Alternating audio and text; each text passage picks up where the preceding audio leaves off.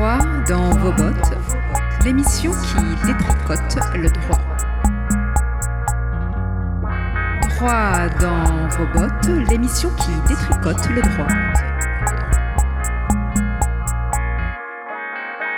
Droit dans vos bottes, l'émission qui détricote le droit. Bonjour, vous êtes sur les ondes de la grenouille et vous écoutez Droit dans vos bottes.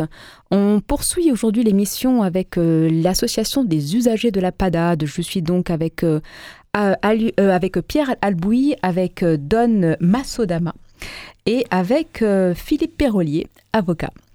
donc dans une première partie, samedi dernier, on a présenté l'association, comment elle s'est créée, comment elle a émergé, ce qu'elle ce qu'elle a comme action euh, d'entraide avec euh, les demandeurs d'asile euh, et, les réfugiés, puisqu'il y a des demandeurs d'asile et des réfugiés.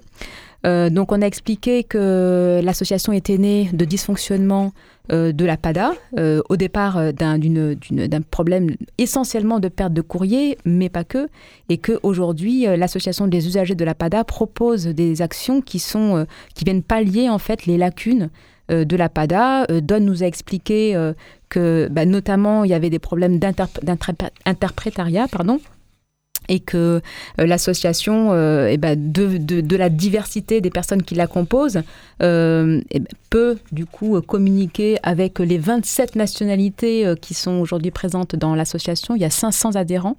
à peu près aujourd'hui. Et on était en train de parler d'une autre action qui, qui est mise en place aussi par l'association des usages de la PADA en coopération aussi avec d'autres associations euh, liées à l'hébergement. Et on va écouter un témoignage de, alors euh, en anglais, euh, de, d'un des membres de, de d'un, d'un membre de l'association, pardon, sur le parcours qu'il a eu. Et justement, il nous parle là des difficultés d'hébergement qu'il a rencontrées en arrivant à Marseille. You are also, taking part at the uh, association uh, of the user yeah, yes. And we are also helping uh, the uh, people who are coming to, to, to see you and they are asking for uh, some and information. Yes. Yes, definitely, because like this is very important. This one is not something that I'm someone that explained to us, because like since the time me I come to Marcel here, I suffered a lot. 2017, when I come, I don't know nobody in Marcel here.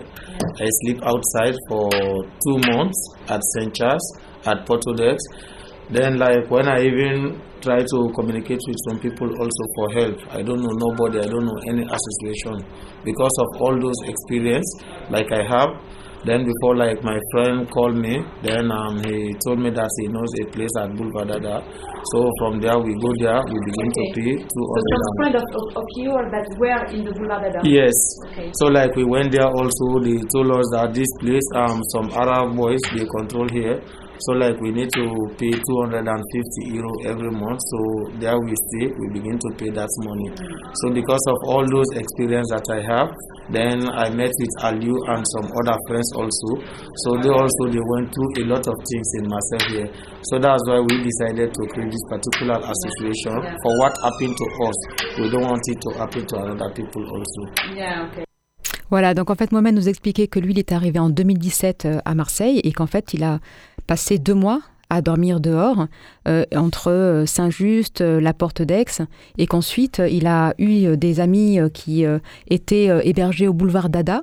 et qui du coup bah, lui, ont, invité à, à, les rejoindre. Donc il est allé au boulevard Dada et euh, qui, est, qui, est, un lieu, ben, vous nous en parlerez, peut-être que Pierre, tu pourras nous en dire euh, deux mots, euh, et en tout cas où les, les personnes qui sont là-bas doivent, enfin, comme tu disais dans la première émission, tu as aussi des endroits qui sont squattés, occupés, mais tu dois quand même payer, et, et parfois cher, puisque eux, lui, il nous explique qu'il payait 250 euros par mois. C'est aussi du boulevard Dada que vient à lieu l'actuel président de, de, de, de, de l'association des usagers de la PAD. Oui, le, boulevard Dada, c'était comme on en a beaucoup à, Marseille, un immeuble où il y avait à la fois euh, des locataires officiels et euh, des marchands de sommeil qui louaient. Euh, on imagine bien qu'ils n'étaient pas eux les vrais propriétaires. Et, donc il y a eu un arrêté de péril sur ce bâtiment qui a conduit à le déloger. c'était au début des arrêtés de péril, donc c'était une époque où les délogements étaient très brutaux. On vous donnait deux heures pour, pour prendre vos affaires et partir.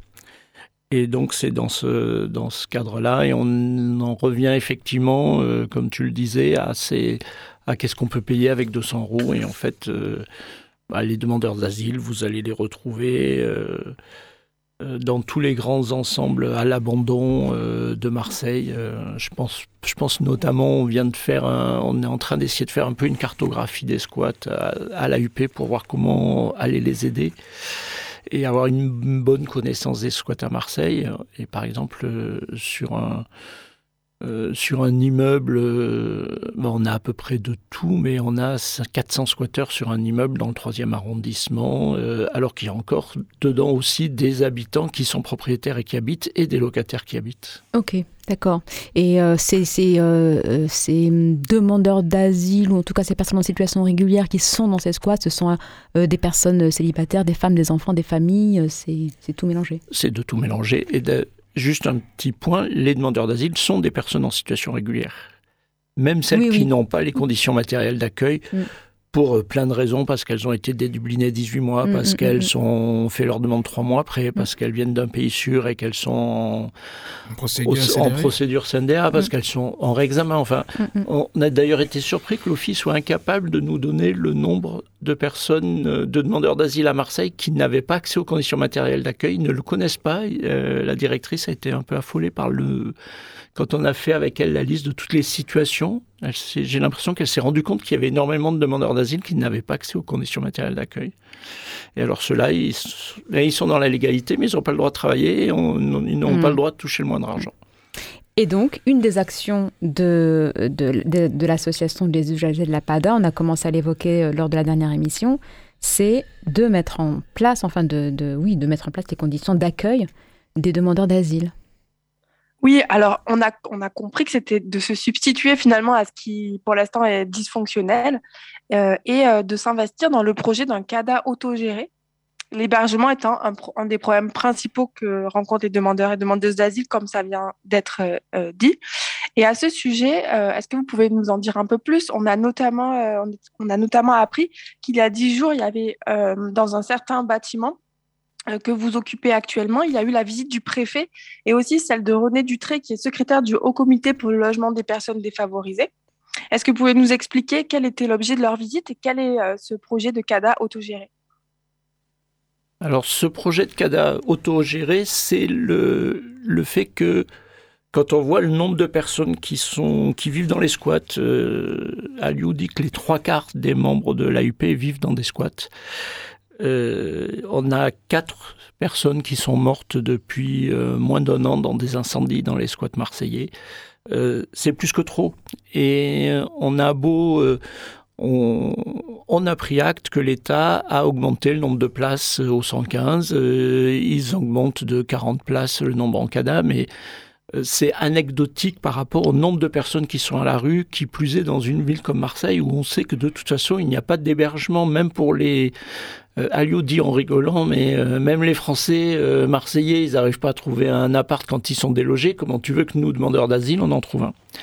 Et donc l'idée, c'est qu'il faut se créer il faut créer des, des, des modes d'hébergement qui permettent à la fois d'être hébergé dignement et d'être hébergé euh, légalement et dans les conditions euh, possibles. D'où cette idée de, profiter de tous ces bâtiments non occupés parce qu'une opération immobilière euh, doit se faire, mais qu'elle va se faire que dans 3-4 ans ou autre, pour essayer de signer avec les propriétaires des conventions d'occupation précaire ou des commodas pour régulariser le lieu, pouvoir héberger euh, les demandeurs d'asile euh, qui, sont à la rue, en, en plus en profitant des compétences de l'association pour faire aussi des cours de fleu, faire des permanences juridiques pour eux, etc. 12 termes CADA autogéré qui d'ailleurs a été inventé par, euh, par une élue de la mairie quand on lui a décrit ce qu'on faisait. Alors le projet plaît bien. Euh, on le teste actuellement, on essaye de le tester sur un lieu occupé, euh, qui est un lieu qui, qui, est assez favorable pour cela, euh, parce que parce qu'il n'y a pas de prostitution, parce qu'il n'y a pas de trafic de drogue. Parce que c'est un lieu qui fait euh, rêver par euh, qui, étonne tous ceux qui viennent le visiter parce qu'effectivement c'est pas comme ça qu'ils imaginaient les squats. Et malheureusement la plupart des squats de Marseille sont pas comme ça. Et du coup on a beaucoup de soutien. On a euh, Audrey Garignon qui est venu sur place visiter qui soutient la maire du 1-7 qui soutient le préfet à l'égalité des chances est venu il trouve ça très bien aussi le, le, secrétaire général du Haut Comité aux personnes délogées trouve ça très bien aussi. La directrice de l'OFI trouve l'idée bien, elle n'est pas encore venue, mais elle aimerait bien venue. Donc ça a de bonnes chances de, de, se faire finalement. Mais, mais, après, on se heurte à plein de problèmes juridiques. Un mm. propriétaire qui dit oui, mais juridiquement, qui va être responsable. Des mm. problèmes financiers, qui va payer les fluides, mm. qui va payer l'eau, etc. Et donc on est au début d'une discussion. Elle s'engage pas trop mal. Euh, il y a l'association Just qui nous aide beaucoup là-dessus. Il y a la Fondation Abbé Pierre qui nous soutient fortement, Médecins du Monde aussi. On commence, euh, on commence à négocier, euh, mais ça va, c'est compliqué. C'est compliqué, mais ça paraît être une des seules solutions plausibles mhm. possibles à Marseille pour arriver à, éviter que les, que les demandeurs d'asile soient dans la rue. On ne va pas créer des logements comme ça.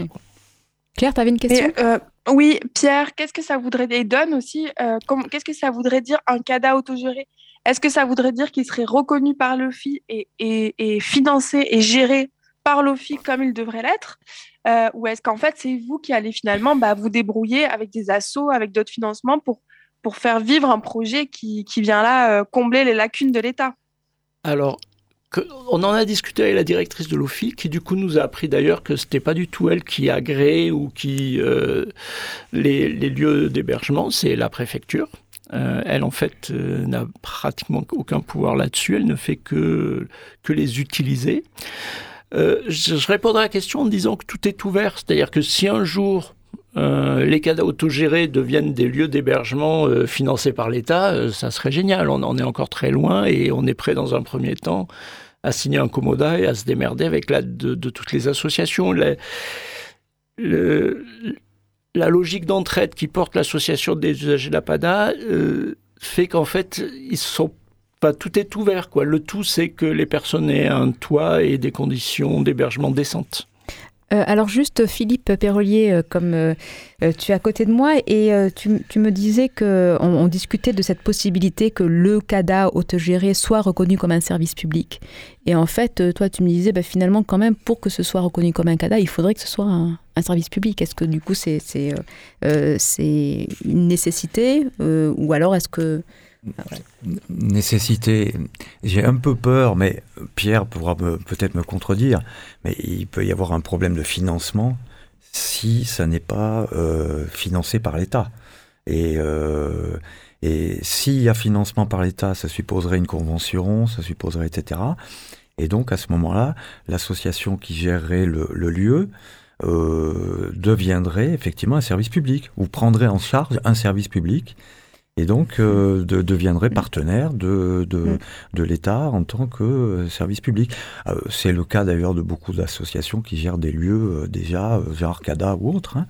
Mm-hmm. donc c'est tout à fait possible. Hein, alors après, on pourrait même rentrer dans des subtilités, mais bon, ça, ça va très mm-hmm. loin, et, et, et, soutenir que même sans accord avec l'État, il y aurait quand même une espèce de prise en charge d'un service public et euh, peut-être engager des actions euh, par la suite en indemnisation. Ça, c'est euh, des choses qui peuvent se faire. Hein. C'est-à-dire faire l'avance du financement, dire qu'on prend en charge le, le, le, service que devrait prendre en charge l'État. Donc, vous devez nous rembourser. Oui, parce qu'il y, a deux, il y a plusieurs statuts en fait. Il y a soit le service public, et à ce moment-là, en, enfin, le schéma le plus classique quand une association euh, prend en charge un service public, bah, c'est de passer par une délégation de service public. Euh, ou alors, il peut y avoir aussi une association qui a une initiative qui est considérée comme d'intérêt général, et à ce moment-là, elle reçoit une subvention parce qu'elle répond à l'intérêt général. Est-ce qu'on peut l'imaginer comme ça aussi? Oui, on peut. N'importe quelle association peut avoir un financement, et là, je crois que. Mais ensuite, mm. la, déclaration d'intérêt public, hein, c'est ça Non, non, l'intérêt général, c'est encore autre chose. Ah, hein, l'intérêt public, c'est un décret en Conseil des ministres donc c'est encore autre chose. Hmm. Ah, l'intérêt général, ça, veut dire qu'à ce moment-là, euh, c'est simplement les donateurs qui peuvent avoir des réductions fiscales. Hein. Ce qui n'est ce qui est pas négligeable, mm. mais euh, ça supposerait quand même qu'il y ait des donateurs, donc c'est pas forcément évident. Oui, mais en tout cas, disons que à partir du moment où l'association a un intérêt général ou un intérêt local, ça justifie qu'elle reçoit des subventions publiques. Et donc le fait que qu'elle porte un projet qui est d'intérêt local pourrait justifier, d'intérêt général, pourrait justifier qu'elle reçoive de, de, de, la subvention publique en plus de la question de, des dons, qui est encore un autre, euh, une autre question sur laquelle on ne reviendra pas, mais, mais, mais en tout cas, voilà. L'association touche déjà des subventions. Pour l'instant, elle n'en a touché que de la Fondation Abbé Pierre, la Fondation de France, euh, donc le Fort donc de fondations, mais cette année, mm. elle en demande à la mairie. Voilà, donc là on est sur la subvention euh, publique. Mais là, il n'y a pas besoin d'être d'intérêt général pour la demander. Euh, j'espère que la, la UP pourra être d'intérêt général. Normalement, il faut trois ans d'existence pour être d'intérêt général, mais ce c'est pas un problème. Non, non, non. Mais je reviendrai bien sur le logement. Oui, parce qu'en fait, passons, passons, c'était un peu le. Ce qui va bloquer, ce qui fait que. Parce que si c'était tellement facile de devenir un CADA officiel, oui. euh, il s'en créerait. Euh, mhm. Le problème, c'est tous ces lieux qui sont à la fois des lieux sécurisés, mais pas aux normes. C'est-à-dire que là, on le voit mm. bien euh, sur le, lieu actuel euh, occupé qu'on essaye de, sur lequel on négocie, il a été sécurisé. C'est-à-dire qu'effectivement, les risques d'incendie n'existent plus, mais il n'est pas aux normes électriques qui permettraient d'accueillir officiellement du public.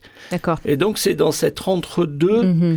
Euh, où on n'est pas très aidé par la loi, où il y a moyen, par le biais de commoda ou de, ou de baux d'occupation précaires, de monter des choses qui seraient pas, pas, de l'occupation euh, illégale, mais pas non plus un lieu institutionnel. Oui, mais là tu parles du coup de, des normes établissements recevant du public, c'est ça, des ERP en fait. Oui. Et donc le, local en, en, en, question, celui auquel tu fais référence, pour le moment n'est pas aux normes ERP. Ça demande des travaux importants. Ah, mais il, est, il, faudrait même sans doute un peu plus de travaux pour qu'il soit aux normes euh, maison individuelle. Ça serait une des solutions, mm. ça ferait moins de travaux. Mais, mm. mais, de, mais ces, ces, travaux ne pas, seraient pas faisables dans ce qu'on fait actuellement. C'est facile, visiblement, c'est pas mon métier, mais Just notamment le fait très bien. C'est facile de, de sécuriser un squat pour éviter qu'il y ait des incendies et des morts, mais c'est pas pour autant que ça en devient un lieu euh, aux normes. Et, c'est bien dans cet entre-deux qu'on peut espérer trouver des lieux qui seraient euh, certes pas aux normes, mais sécurisés et euh, reconnus, acceptés par le biais de Commoda ou autre, par les, par, où l'occupation serait légale, pour trouver un moyen d'hébergement pour les, pour les personnes en demande d'asile. Euh, oui, euh, je voulais rebondir euh, sur ce qu'avait dit Pierre et, souligner quand même l'absurdité, ou je sais pas, peut-être qu'il faut en rire de, la situation, c'est-à-dire que des demandeurs et demandeuses d'asile empêchés de travailler sur le territoire, finalement, sont, reconnus quand même en droit d'avoir des, activités quand elles, sont là pour se substituer à ce que la préfecture ne fait pas. Enfin, c'est assez drôle, je trouve. Mais par ailleurs, je voulais savoir euh, euh, si, euh, pour en revenir à cette notion de service public, est-ce qu'il était possible, par exemple, pour une association telle que l'AUP, de pouvoir remettre en question, par ailleurs, le service public défaillant de l'État? C'est-à-dire, en gros, est-ce qu'aujourd'hui, telle qu'une association d'usagers, on pourrait dire, ben, j'ai droit à ce service, et pour autant, comme il est mal fait, je voudrais aller au tribunal pour le dénoncer? Oui, Là, il y a, plusieurs choses. Euh, on parle du dysfonctionnement ou des dysfonctionnements de forums réfugiés. Donc il faut savoir qu'il y a une convention ou des conventions qui sont passées régulièrement. Euh, la dernière, c'était janvier 2019, donc il y en a une qui vient d'être signée entre l'OFI et Forum Réfugiés qui, décrit euh, la nature du marché, c'est-à-dire en gros les obligations de forum. Hein, euh, à l'égard des demandeurs d'asile. Donc on précise juste, pardon Philippe, que Forum Réfugiés a répondu à un marché public et, a, obtenu le marché public. Tout à fait. C'est dans le cadre d'un marché euh, public et donc après il y a une convention, il y a des obligations qui pèsent sur Forum Réfugiés. Entre autres, hein, ça a été dit tout à l'heure, on en a parlé, euh, les, courriers, le, récit, etc., hein, la, domiciliation et tout. Bon, ces obligations-là, ce sont de vraies obligations. Alors ensuite, si on peut caractériser, parce que c'est un problème qu'on a toujours, malheureusement, hein, euh, je suis obligé d'en parler parce que on se heurte toujours à cette difficulté dans n'importe quel contentieux devant les juges, euh, c'est problème de preuve. Dans ces fameux dysfonctionnements, euh, on peut avoir certaines difficultés. Alors tout à l'heure, Don a, dit que le Forum réfugié avait déjà reconnu 10 courriers perdus. Bon, 10 courriers, c'est pas beaucoup. C'est pas. Hein, Alieu, euh, bon, mais puisque ça a été reconnu, on, a la preuve. Bon. Alors, qu'est-ce qu'on peut faire? En réalité, en réalité, le problème, c'est que euh, il semblerait qu'aucune association ne puisse agir euh, directement contre Forum Réfugiés ou contre l'OFI. Hein, ça, ne peut être que quand il s'agit de responsabilité. Euh, ça ne peut être que les demandeurs d'asile à titre individuel, ce qui pose beaucoup de problèmes, hein, parce que ça veut dire que chaque personne doit démontrer son propre préjudice, mais il ne peut pas y avoir d'association qui euh, agit en responsabilité au nom d'un groupe euh, de demandeurs d'asile. Alors justement, ça c'est intéressant, désolé je fais une petite parenthèse, mais comme il existe des actions de groupe, on y pense forcément. Et alors à ce moment-là, pourquoi est-ce que ça pourrait pas être une action de groupe? Bah, Parce que les actions de groupe, c'est très très précis, c'est très encadré.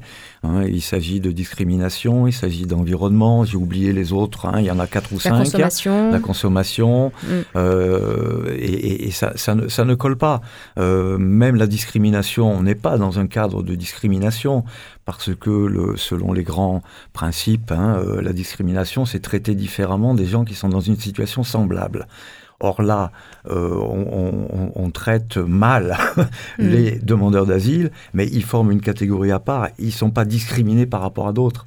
oui, tout le monde est maltraité, quoi. Oui, enfin, c'est pas exactement ça, mais, mais disons que euh, on, dira toujours qu'ils sont dans une situation différente par rapport. Au, on peut pas dire qu'il y a discrimination, par, par exemple à, l'égard des, Français. Ça n'a pas de sens. Donc euh, l'action de groupe ne, marcherait pas. Mais c'est vrai, il y a des choses à faire. Hein. Il y a des choses à faire. Je pense qu'on pourrait s'adresser directement à l'OFI et lui dire, voilà la liste des dysfonctionnements. Euh, on, vous apporte un certain nombre de preuves. Et à ce moment-là, on vous demande d'y mettre fin.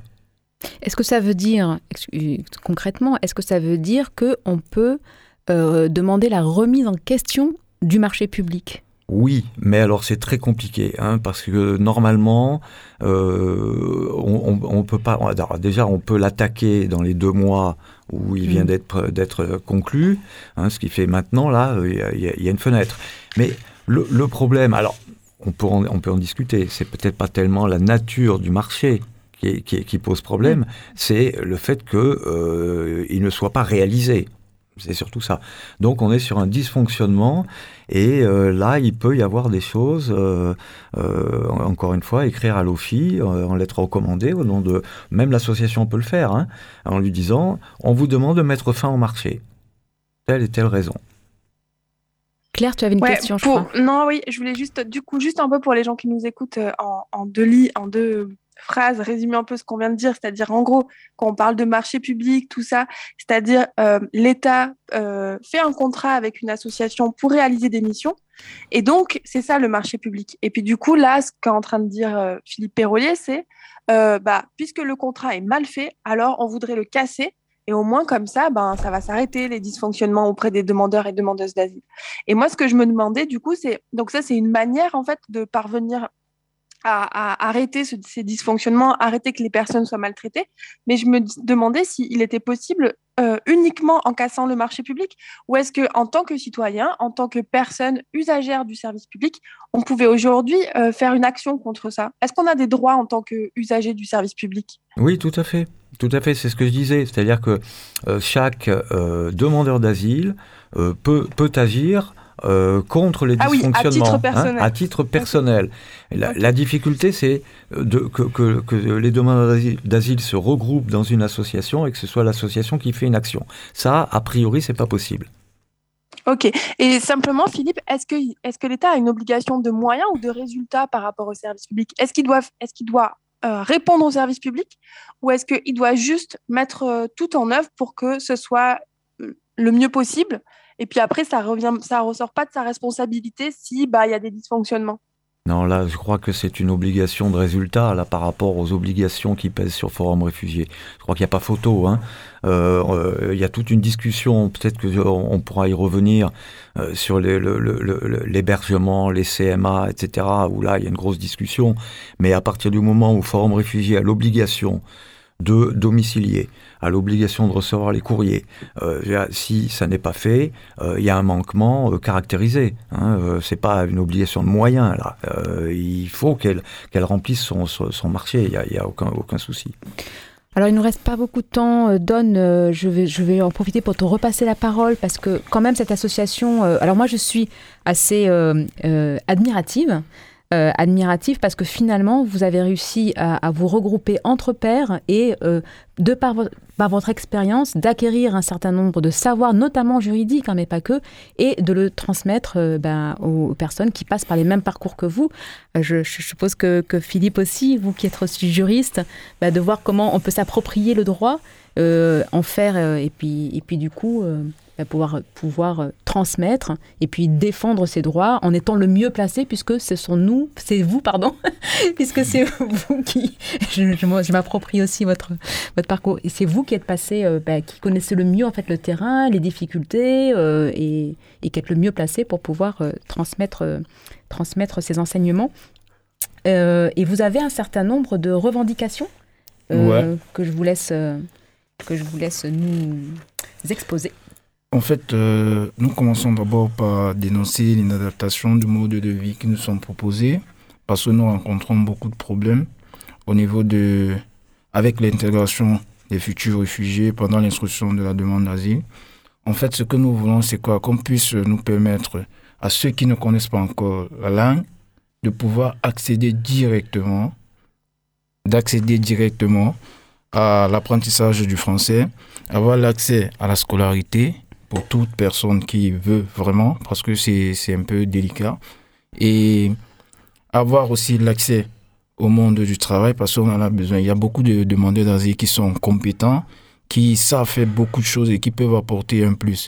Et ce que nous voulons encore, c'est pouvoir avoir euh, des connaissances sur la loi et l'administration française. C'est très important pour nous parce que nous sommes en train d'entrer dans dans un système que nous devons connaître comment nous allons avancer à l'intérieur. Et les principes et le fonctionnement du cadre fiscal, des impôts et tout, pour pouvoir savoir ce que nous voulons faire et comment nous allons le faire dans le cadre de... Parce qu'il y a certaines personnes qui ne savent pas qu'il faut déclarer les impôts, il faut faire ceci, il faut cela. Donc, toutes ces choses-là, nous aimerions bien que ce soit... Euh, ça, nous puissions avoir accès à cela. Et en fait aussi, ce que nous demandons aussi, c'est si c'est possible de faire euh, la suppression de l'application du règlement de Dublin, parce que ça pénalise beaucoup les demandeurs d'asile. Ça pénalise très euh, beaucoup les demandeurs d'asile. L'hébergement aussi est une condition que nous avons déjà parlé et tout le monde, nous savons qu'en Marseille, c'est difficile d'avoir un hébergement digne. Et essayer de... En fait, on a plusieurs, je ne sais pas si hmm. le temps peut être imparti, mais on a beaucoup de choses à... Si Pierre peut ajouter quelque chose. En tout cas, vous vous auto-organisez pour ça, puisque Don aussi, tu me disais que du coup, vous vous formez et puis ensuite vous faites des formations, que vous travaillez aussi avec des juristes aussi, vous êtes entouré de juristes.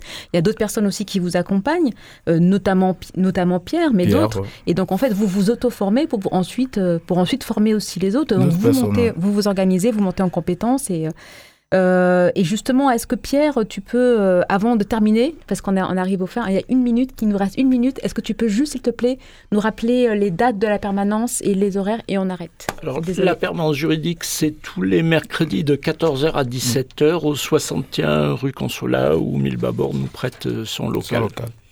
Merci beaucoup, désolé, je sais qu'on est, c'est toujours trop trop court, donc merci, merci à vous, merci Pierre, merci Philippe, merci Don. Merci, Claire et euh, merci à, à à, à, la technique. Merci beaucoup et à la prochaine. Droit dans vos bottes, l'émission qui détricote le droit. Droit dans vos bottes, l'émission qui détricote le droit. Droit dans vos bottes, l'émission qui détricote le droit.